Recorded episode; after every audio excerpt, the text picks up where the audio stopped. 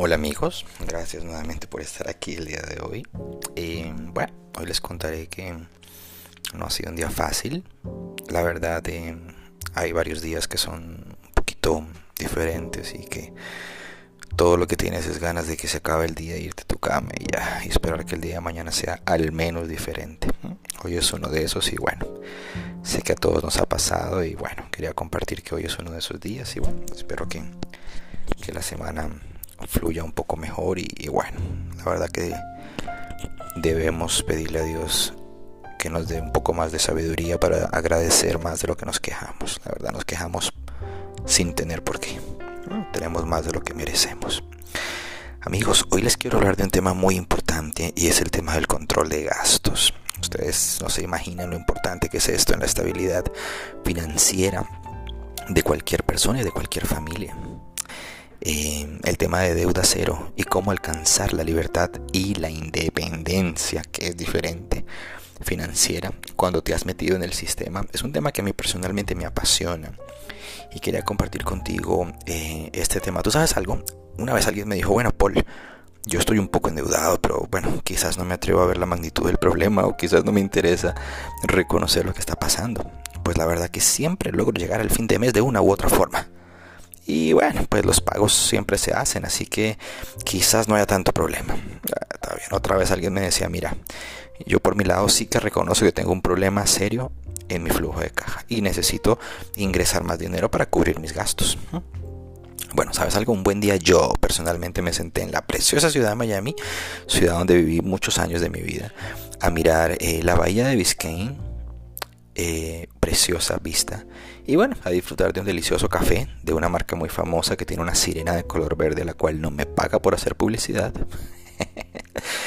y se ha dicho, esta, esta marca se ha hecho mundialmente famosa por vender experiencias alrededor de una taza de café.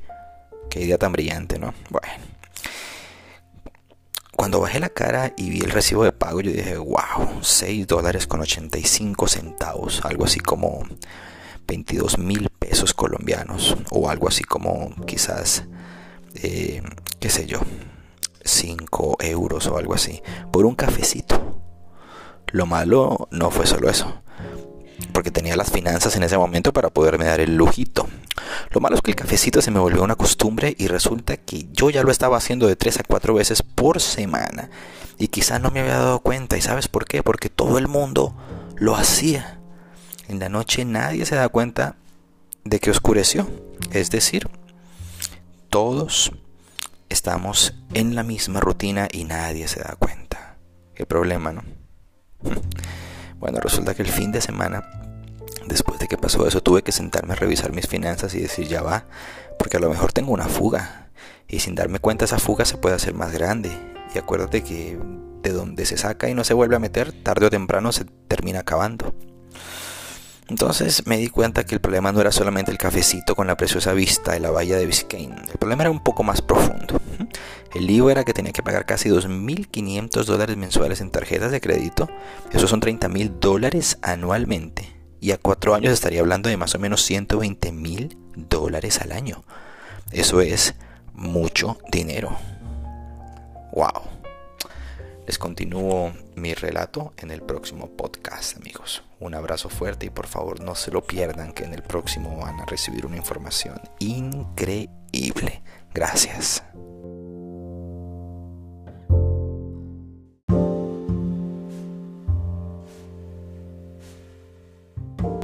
Hola, hola amigos, gracias por estar aquí una vez más. Vamos a continuar hablando del tema de deuda cero, de cómo alcanzar la libertad financiera cuando te metiste en el sistema y no te has dado cuenta, Dios mío, sí que es difícil eso porque tú no, no logras medirlo, simplemente te das cuenta de un momento a otro que los gastos te cubren y que los ingresos no te alcanzan y, y sales a buscar más opciones de trabajo y le pides a tu jefe más horas y haces horas extras y mierda, parece que no te alcanzara y dices, wow, ¿qué es lo que está pasando? ¿En qué me he metido? Y te desesperas. Bueno, eso nos ha pasado a todos y es muy normal.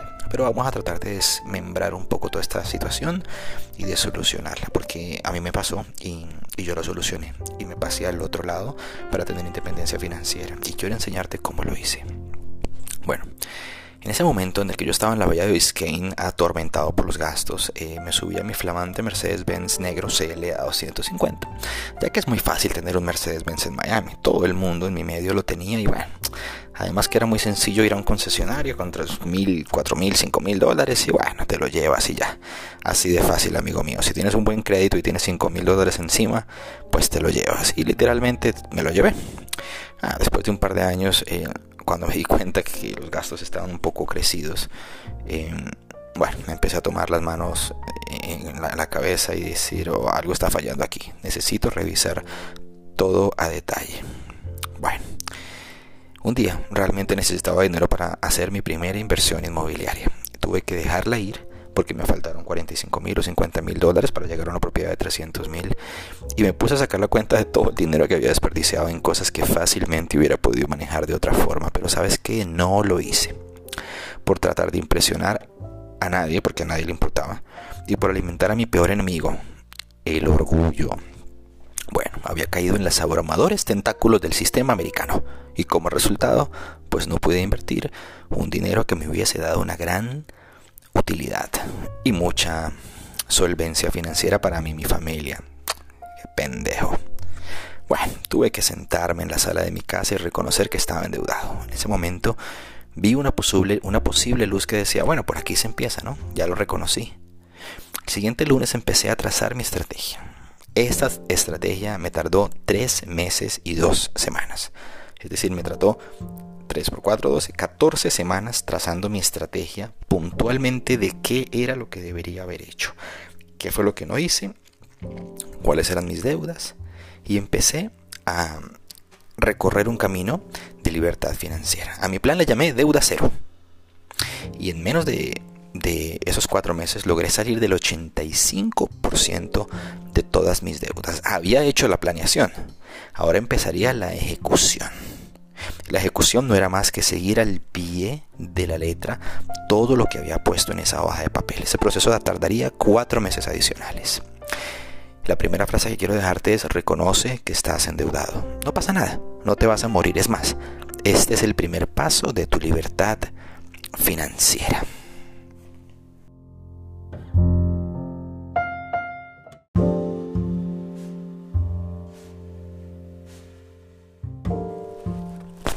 Bueno, gracias por estar ahí nuevamente. Vamos a seguir cubriendo este tema porque cada vez se pone más bueno. Pero es que alguien me decía, no, yo no estoy endeudado, Paul. Esa palabra es muy fuerte. Ah, está bien, lo que pasa es que me doy mis lujos. Y ya está, no tiene nada de malo, ¿no? Pues no, claro que no tiene nada de malo. Lo que pasa es que tienes que ver el dinero que estás dejando de invertir a diario y tienes que empezar a ver el dinero en términos de net profit. No es lo mismo gastarte un dinero al 0% de ganancia que invertirlo al 5% de utilidad o de ganancia o invertirlo al 20% de utilidad o ganancia. Es elemental, mi querido Watson. si yo tengo un dólar voy a querer invertirlo al 10%, porque si lo invierto al 1, pues voy a perder un 9, ¿no? Es muy sencillo y eso es lo que quiero que entiendas. Tienes que aprender a entender el concepto de profit o de margen de ganancia. Es decir, si saco 160 al mes en tonterías, que tú sabes bien que podrías hacer de una manera más económica y lo puedes hacer, entonces no me digas que no, seguramente conoces gente que lo hace. Entonces estamos hablando de que podrías tener invertidos en un ETF o en un vehículo que es como una bolsa gigante donde pones eh, donde ponen dinero las compañías más grandes del mundo en la bolsa de valores de Nueva York y tú puedes invertir ahí. Em, estamos hablando de que casi puedes tener 100 mil dólares en cuestión de 20 años. Y esto es una suma bien interesante que podría ayudarte incluso con tu retiro. ¿Tú sabías que las cosas de lujo como restaurantes, carros, joyas, ropa, iPhone, eh, jet ski o motos de agua, etcétera, no son imprescindibles para vivir? Y, mucho menos para vivir bien y para ser feliz. Solo basta recordar tantas fotos de billonarios como Bill Gates parado en la calle con las manos en los bolsillos, con un jean, zapatos negros de suela blanca y un suéter eh, uva, sentado ahí, perdón, parado en un andén esperando en un puesto de hot dog de la calle frente a una estación de gasolina Shell para comerse un perro caliente. Y tú en un restaurante gastándote 200 euros, 200 dólares o 300 dólares. Por favor. El problema que tenemos es que no nos enseñaron. No es culpa de nosotros, amigos. El lío aquí es la educación financiera que nos faltó desde niños para entender que rico no es el que más ostenta y aparenta, sino el que menos necesita trabajar para vivir, ya que su dinero trabaja por él. Pues a mí me pasó. Éramos cuatro, cinco, seis amigos que andábamos en negocios. Y el único tonto que siempre tenía problemas para llegar al fin de mes era yo. Pero claro, no me faltaba mi café en la bahía de Biscayne, ni mi carro de lujo, ni mis lentes de 2.500 dólares. Y siempre salía corriendo a pagar las cuentas porque era yo. Y porque yo era inversionista y entonces eso me ayudaba a hacer negocios. Qué gran mentira, qué equivocado estaba, cómo la estaba fallando. Pero lo reconocí y cuando me di cuenta de este error empecé a recortar los gastos. La realidad es que no necesitaba andar en un super carro ni, ni, ni, ni, andar aparentando nada de esto, ni andar en el club de golf más lujoso de la ciudad ni gastar dinero en tonterías. Cuando aprendí que podría invertir este dinero en herramientas sencillas y fáciles y generar una ganancia mensual, mi vida cambió. Y saben algo, me empecé a dar cuenta que mucha gente también lo hacía y que siempre tenía exceso de dinero al fin del mes y prácticamente no tuve que sacrificar nada. Tuve que cambiar el chip y entender de una vez por todas que no sirve de nada aparentar. Y esa es la primera eh, parte que te quiero dejar Espero que alguien te lo haya dicho, si no, pues te lo digo yo. A nadie le importa el coche en el que tú andas, el carro en el que tú andas, perdón. Ni los lentes que tienes, ni el dinero que puedas aparentar tener. Lo realmente importante es quién tú eres. Se sigue poniendo interesante. Acompáñenme en nuestro siguiente podcast de Deuda Cero, amigos.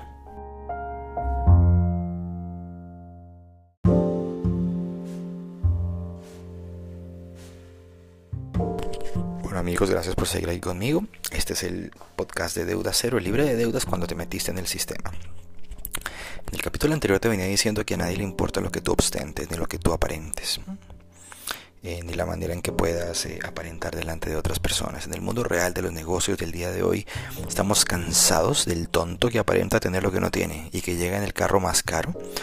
Realmente una buena inversión, un buen inversionista inteligente sabe que nada de esto es necesario, porque de nada vale aparentar, porque no tienes, porque a, quién le vas a aparentar, a no ser que quieras aparentar para subir tu propio ego y autoconvencerte a ti mismo de lo mucho que vales por las cosas materiales que tienes.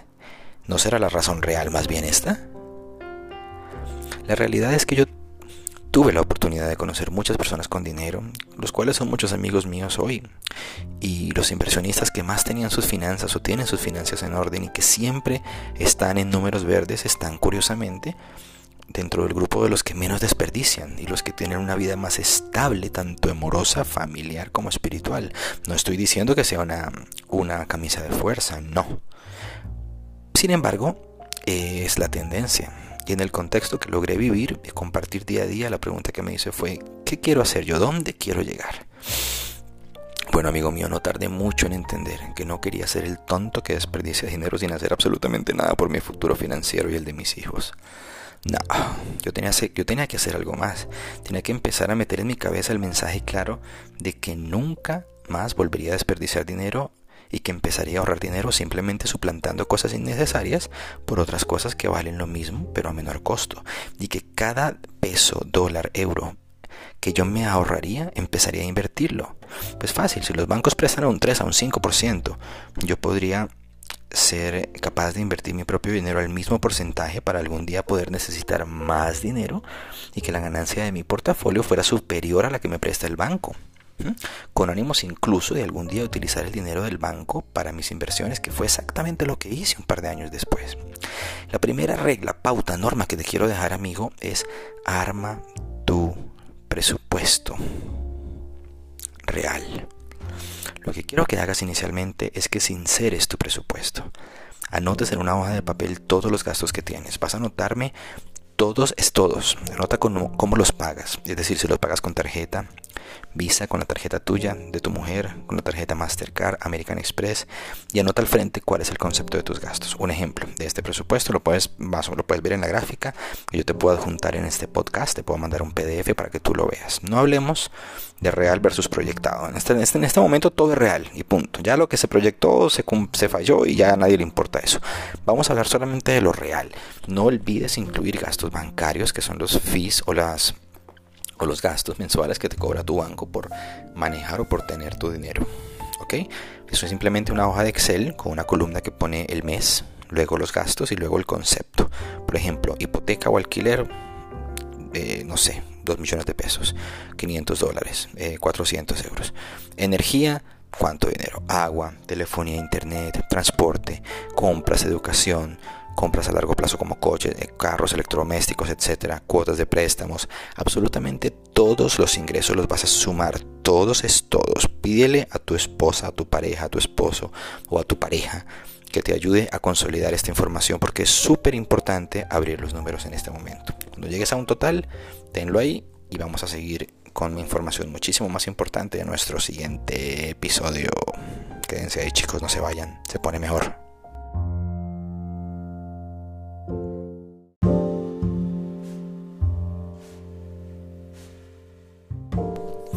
Bueno, mis amigos, seguimos con el tema de los gastos. Ya que tienes tu super eh, tablita de egresos, acuerda que estamos hablando del tema de deuda cero, libre de gastos cuando te has metido en el sistema y no te has dado cuenta. Ya tenemos una tabla de Excel con el total de tus gastos, no importa, 10 millones de pesos, 20 millones de pesos, 30 millones de pesos, 10 mil dólares, 8 mil euros, lo que sea que sean tus gastos y los gastos de tu familia. ¿Ok? No importa. Ten tu información ahí no se te olvide meter todas las clases de baile de los niños, clases de música, idiomas, el club de golf, los supermercados, las salidas a tomar con tus amigos, las amortizaciones de las vacaciones. Es muy importante que incluyas esto, amigos. Si te me vas de vacaciones a final de año, está bien. Si te gastas 10 mil dólares, no hay problema. Pero acuérdate de meter 800 dólares mensuales, ¿no? Que es la amortización mensual. Esto es muy importante. Bueno, el número de abajo va a sorprenderte, o sea, el total. Pues te tengo una mala noticia, amigo. No es real. en un 70% de las probabilidades, siempre olvidamos casi un 15% adicional de nuestros gastos. Tranquilo, ya estamos avanzando. Quizá te tome un par de días o semanas, no lo vas a hacer ahora mismo, pero no importa. Quizá tengas que ir a tus bancos online, revisar en línea, porque es importante que toda la información quede junta. Pero ¿cuál es el segundo punto o pauta? Revisa tus ingresos reales. Aquí será mucho más fácil el ejercicio, pues lo que tenemos que hacer es indicar en la misma página el total de tus ingresos o los ingresos tuyos y de tu pareja indicando cuándo específicamente ingresa a tu hogar y cómo ingresos. Y te das cuenta que los egresos o gastos superan los ingresos tranquilo. Es perfectamente normal y esta es la razón por la que estás escuchando este podcast. Así que sigue adelante. Al momento de indicar tus ingresos, quiero que seas totalmente honesto con lo que ingresa a tus arcas bancos, cuenta, bolsa, bolsillo, pocket. No estamos hablando de lo que declaras, sino de un ejercicio totalmente personal, honesto y transparente, que nadie más que tú y quizá tu pareja, si tú quieres, va a saber. Nadie más le interesa saber esa información. Especifica todos tus ingresos, dejando muy claro todos los conceptos por los que entra dinero a tu bolsillo. La pregunta con la que quiero dejarte aquí, amigo mío, es, ¿estás preparado para que el lunes de la próxima semana tu jefe te llame a la oficina y te diga que por circunstancias de fuerza mayor, la empresa decidió cerrar tu posición y quedas despedido?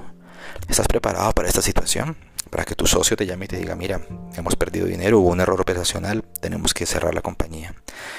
Nadie tiene el cargo asegurado solamente el dueño y a veces ni eso. ¿Te has planteado este escenario? Bueno, vamos a tratar de trabajar al respecto para prepararnos un poco para esta posibilidad. El tercer punto es evalúa la ganancia o pérdida y lo vamos a ver ahora mismo. A esta altura vas a comparar la diferencia entre el total de los ingresos del primer cuadro y el total de los ingresos del segundo cuadro. Bueno, esperamos que sea el negativo, ¿no? O sea, que sean más los egresos que los ingresos. Si es así, vamos bien. Si no, también. Si no, también. ¿Por qué? Porque esto quiere decir que absolutamente todos tus ingresos que manejas no alcanzan a superar tus ingresos. Los egresos que manejas no alcanzan a superar tus ingresos. Y que todos los meses estás en positivo y te queda una cantidad de dinero X todos los meses a tu favor o un super hábito para ahorrar. Eso está bien. Espero que lo estés ahorrando, teniendo en cuenta lo que pudiese pasar a futuro. Siempre trata de tener un panorama de ahorro que te asegure un retiro a través de inversiones eh, de, ahorro mensual con interés compuesto. A esta altura, amigos, ya hemos construido un estado de resultados financieros para tu economía y hemos calculado una tabla de ingresos, fuentes de egresos y tenemos un resultado un estado de resultados de ganancias y pérdidas que puede ser tu utilidad y pérdida. ¿Qué te parece? Ah? Eres un experto en contabilidad. No te quedes que se pone mejor.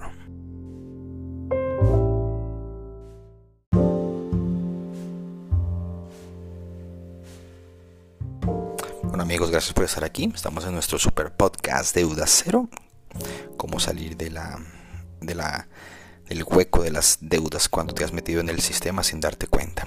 Vamos en el punto número 4. A pasar la tijera. Ahora empezamos a trabajar con los egresos, gastos. Es decir, la primera tabla que construimos. Vamos a tomar punto por punto y vamos a tener muy pero muy en cuenta el total de la pérdida que tenemos en nuestro ejercicio. Esto es, si el resultado de nuestro estado de pérdidas da que estamos en pérdida mensual de 2.000 o de 3.000 dólares o de 8 millones de pesos, esto quiere decir que necesitamos reducir al menos esa misma cantidad en nuestros egresos para estar en ceros. Esto es muy fácil de entender. No ganando, pero tampoco perdiendo. Es decir, para estar en la raya, amigos. En esta etapa del ejercicio nos deberíamos gastar un par de horas o incluso días y es de vital importancia que abramos todos los números con nuestra pareja. Si es que comparten finanzas, si no, es muy importante que en esta decisión, que quizás sea una de las más importantes de toda tu vida financiera, seas muy honesto y responsable y le des participación a la persona que tú quieras. Si no, no hay ningún problema, seguimos adelante. Lo que te recomiendo es que no es un momento de ser orgulloso. Hay momentos en la vida en los que puedes sacar pecho. Este quizás es un momento de ser muy responsable y muy honesto. El orgullo vamos a utilizarlo en otro momento, amigos.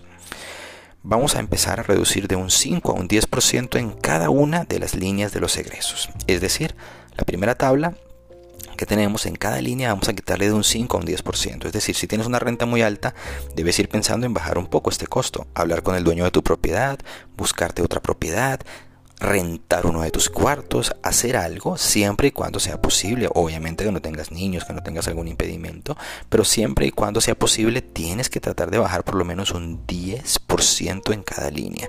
Asimismo, con el total que tengas en salidas a comer, se acabaron las salidas a comer por lo menos por un mes, dos meses. Verás que no te vas a morir, no te va a pasar nada. Todos los egresos o gastos están sujetos y pueden ser reducidos. Sin excusas, sigue adelante, métele disciplina y seriedad. Acuérdate. Empecemos a hablar de cada punto, temas como la renta, que hablamos arriba, eh, temas como los restaurantes, que los acabamos de tocar. Asimismo vamos a ir caminando por todos y cada uno de los gastos de tu estado financiero. Vamos a revisar el tema de la gasolina, salidas a comer, actividades sociales, se acabaron o se limitaron. Es muy importante anotar que hay variables que no pueden ser modificadas pues no queremos afectar ni nuestra salud familiar ni nuestro núcleo familiar. Estamos hablando de salud, estamos hablando de seguros de salud, eh, temas con los niños, eso no lo vamos a tocar porque obviamente no queremos tocar temas tan importantes. Aquí viene quizás uno de mis temas más favoritos y te garantizo que al momento de reducir saldos o de bajar esos gastos de las tarjetas de crédito estarás haciendo más del 50% del trabajo. Te invito a que lo hagas así como lo hice yo y que me funcionó a las mil maravillas. Vas a tomar unas tijeras bien buenas y vas a tomar cada una de las tarjetas de crédito y las vas a poner en la mesa y me le vas a sacar fotos por delante y por detrás y las vas a guardar tú donde solamente tú tengas acceso y nadie más. Una vez que tienes esas fotos, las vas a guardar, las vas a subir a un drive o a una memoria como tú quieras. Eso es información tuya y nadie te la va a pedir. Lo que quiero que hagas a continuación es que le pases la tijera y que rompas esas tarjetas de crédito. En ese momento te vas a imaginar que un, sol, que un esclavo le están rompiendo las cadenas que lo tienen atado o los grilletes. Amigo mío, acabas de llegar al primer punto para alcanzar tu independencia financiera. No te vayas que esto se pone aún mejor.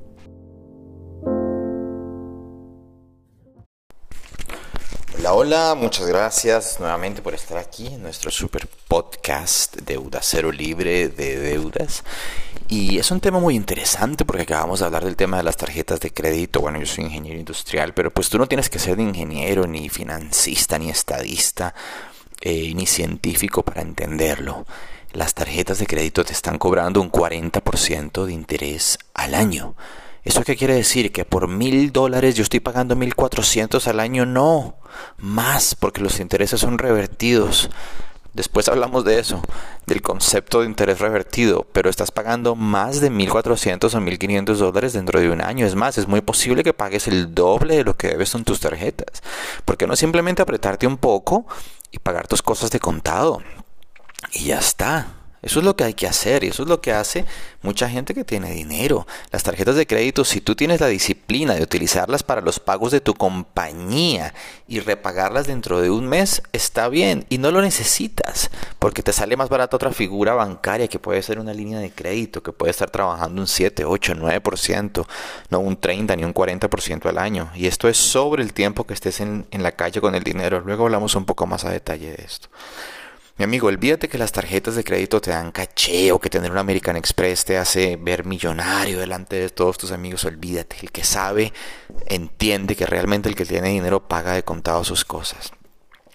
Ahora, como estamos pasando la tijera, quiero que entiendas que con temas como el de la gasolina tenemos que ver la forma de bajarle un porcentaje también. Esto es quizás evaluando la posibilidad de compartir transporte con alguien que va a nuestro trabajo, de tomar el autobús o de incluso caminar. Incluso en muchas cosas te conviene comprarte una bicicleta y eliminar el gasto de uso del, vehículo eh, al menos un día a la semana, dos días a la semana. Y no me digas que no, tú puedes hacerlo. Yo pude tú puedes hacerlo mejor que yo. Si yo hubiera tenido a alguien que me hubiera dicho cómo hacerlo, pues lo hubiera hecho, me hubiera ahorrado mucho dinero, pero sobre todo tiempo. Amigo, acostúmbrate a pagar todas tus obligaciones financieras de contado, sin tarjetas de crédito. Si quieres realmente comprarte algo, pues vamos a hacer un plan de ahorro y lo vamos a pagar de contado como cuando éramos niños y ahorrábamos para comprarnos nuestro juguete favorito. El único crédito que debes tener puede ser el de tu casa propia y eso sí, Sí, solo si tienes una tasa de interés inferior al 2, 3%, 3,5%, con un crédito a 30 años en el cual no pagaste más de un 5% de valor de, de, down payment o de cuota inicial. De resto, nunca te me endeudes.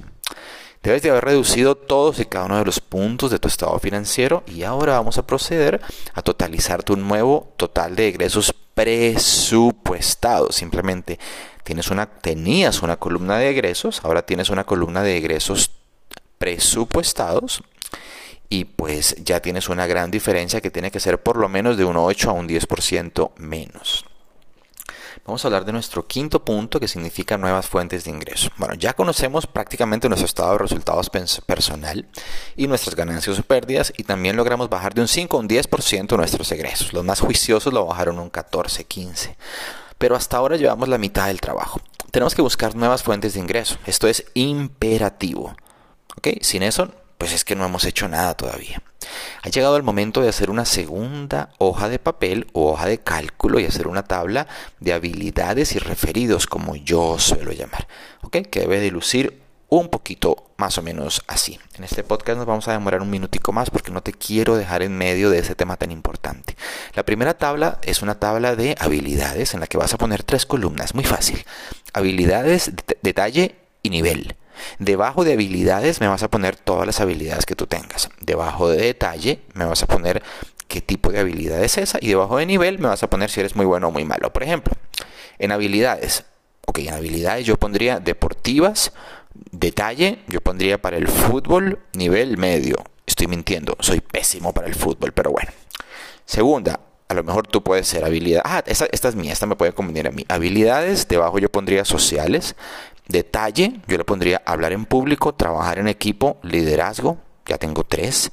Nivel, pueden ser alto las tres. Perfecto, tengo tres habilidades sociales muy bien punteadas. Computación sería otra habilidad. Detalle, yo le podría poner, bueno, soy bueno en programación, nivel medio, perfecto. Idiomas. Ok, soy bueno, eh, me gustan mucho los idiomas, eso es como soy pésimo para los deportes, soy muy bueno para los idiomas, puedo poner 3, 4 idiomas, nivel medio alto. Habilidades administrativas, ventas, creo que soy medio alto. Y todas esas habilidades me las vas a poner en un cuadrito de tres columnas. Acuérdate que las columnas son las que vienen de arriba para abajo, ¿ok? Columnas, tres columnas con todas tus habilidades. Te voy a dejar por aquí que el cuadro que sigue es uno de los más importantes. No te me vayas. Un abrazo enorme. Quédate ahí que se pone mejor.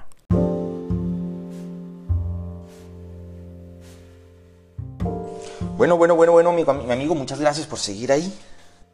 Bueno, mi amigo, muchas gracias por seguir ahí. Em, hola, gracias por seguir ahí.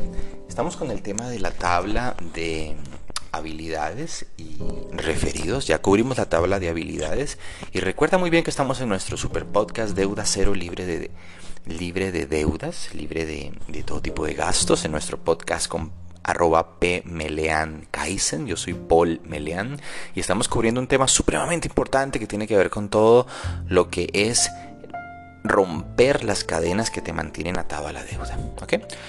Acuérdate que lo que estamos haciendo es básicamente entender algunas de tus habilidades profesionales y sociales para empezar a idear la forma de aumentar tus ingresos. Ahora, después de tu tabla de, de, habilidades que vimos arriba, vamos a cubrir tu tabla de referidos. Ahora quiero que hagas la misma tabla que hiciste arriba, con tres columnas. En la primera me le vas a poner persona, en la segunda me le vas a poner contexto y en la tercera le vas a poner cercanía. Por ejemplo, persona, yo puse a Michael, contexto, él es banquero. Cercanía, medio. Digamos que no es mi mejor amigo que me cree con él, pero tampoco es un extraño de la calle, ¿ok? Es medio. Persona, puedo conocer a Carlos. Contexto, deportivo. Cercanía, alto. O sea, es muy buen amigo. Eh, persona, Ana María, por ejemplo. Contexto, deportista. Cercanía, es muy buena amiga también. Ah, persona, Beatriz. Ella trabaja con contexto de importaciones. Cercanía, es medio. Ahora tenemos a Magdalena como persona, contexto hotelería, cercanía muy alto también. Finalmente Francisco, contexto construcción, cercanía alto. Ok, acuérdate de una cosa. En el mundo no decimos what you know, sino decimos who you know. Ok, en el mundo de negocios decimos a quién carajo tú conoces que te pueda botar un salvavidas y subir al barco. Ya, a nadie le interesa lo que tú sepas. No, que yo tengo 17 posgrados. ¿Y qué? ¿A quién conoces? No, a nadie. Bueno, vete a hacer la fila afuera. Es triste, pero es cierto. Entonces, si tú estás bien conectado y aparte tú estás capacitado y tienes entrenamiento profesional, pues tienes todas las de ganar, hijo mío, todas las de ganar. ¿Ok? Esto es una gran parte de los negocios de hoy en día. Y se hacen basados principalmente en las relaciones sociales y en las personas claves que tú conozcas. Es por esta razón que te he pedido que elabores esta tabla identificando las personas influyentes, empresarios, emprendedores independientes, etcétera que tú puedas conocer. En la columna de al lado, en la de área de negocio se mueve cada uno, en qué, área, de negocio se mueve cada uno. Y al final indicamos, vas a indicarte qué tan cercanos están ellos a ti. Finalmente, lo que vamos a hacer es cruzar esto. Vamos a empezar a identificar puntos en común en donde tú puedas desarrollar tus habilidades en tu tiempo libre, apoyándote en gente que tú conoces para generar un ingreso extra. Esto es, por ejemplo, si sabes que tienes habilidades en programación y conoces que, por ejemplo, Miguel Ángel maneja páginas web, pero adicionalmente sabes que Luis es importador, puedes armar un emprendimiento ofreciendo una plataforma digital, páginas web y aplicaciones de seguimiento a clientes para hacer crecer la importadora de Luis a través de una avanzada red tecnológica eh, que vas a desarrollar con tu amigo tecnológico, que es Miguel Ángel. Bienvenido, felicidades, eres un emprendedor y estás aprovechando tu networking. Eso es todo lo que te pido que hagas. ¿Mm? La idea principal de este ejercicio es apoyarte en tu red de amigos, que de ahora en adelante vas a llamar networking. ¿Mm? Y también estás aprovechando tus habilidades para construir nuevas fuentes de ingresos. Si ya lo lograste, amigo mío, reducir tus gastos y crear una o varias fuentes de ingresos ya no será un problema. Lo que tienes que hacer es empezar a cruzar tus habilidades con tus referidos. La fórmula que yo quiero compartirte es que el ingreso que tengas con todas tus formas de ingresos debe ser al menos el doble de tus eh, ingresos. Por ejemplo, si te ganas mm, dos mil dólares, pues deberías gastarte mil, ¿no? O si te ganas 10 millones de pesos, deberías tratar de gastarte 5 y no más. ¿Ok? Trata de manejar esa fórmula en lo posible. Yo sé que es difícil, pero bueno, si no fuera difícil no estuviéramos aquí, ¿no? Finalmente te dejo eh, con un par de ejemplos de los resultados esperados de invertir en un fondo indexado. ¿Qué es lo que quiero que hagas? Que esa diferencia no la ahorres en un banco. Por favor, no vayas a hacer eso. Ni te la vayas a gastar tampoco. Lo que quiero es que lo metas en un fondo indexado. ¿Ok? Básicamente un fondo indexado es como una bolsa gigante donde las compañías más grandes del mundo ponen sus acciones, por ejemplo, un fondo indexado de tecnología puede ser compañía donde está Tesla, perdón, donde está Apple, Microsoft, Nvidia, em, compañías gigantescas que ponen su dinero ahí y estás un poco más protegido. No lo dejes en un banco donde te van a pagar el 0%, sino inviértelo para ti mismo. Escríbeme, yo te puedo ayudar indicándote, dándote una asesoría donde puedes, donde puedes manejar tu dinero y en qué estrategias y qué vehículos financieros puedes manejar. Y el último regalo que tengo para ti hoy es mantente alejado de los gastos em, de los gastos hormigas, ¿ok? Pero más que gastos hormigas, em, hay, hay, un pequeño animalito que se come la madera. Eh, y tú pasas algunos años y, o, la, todo lo que tiene que ver con madera, tú pasas unos muchos años sin, sin, ver tu casa y cuando de un momento a otro empiezas a ver estructuras, resulta que se llaman termitas. Y esos animales son como marrones redonditos que se tragan la madera por dentro sin darte cuenta. Aléjate de los gastos termitas, que son todos aquellos que te corroen y te desocupan los bolsillos por dentro sin que tú te des cuenta. Bienvenido a la deuda cero. Has alcanzado tu libertad financiera.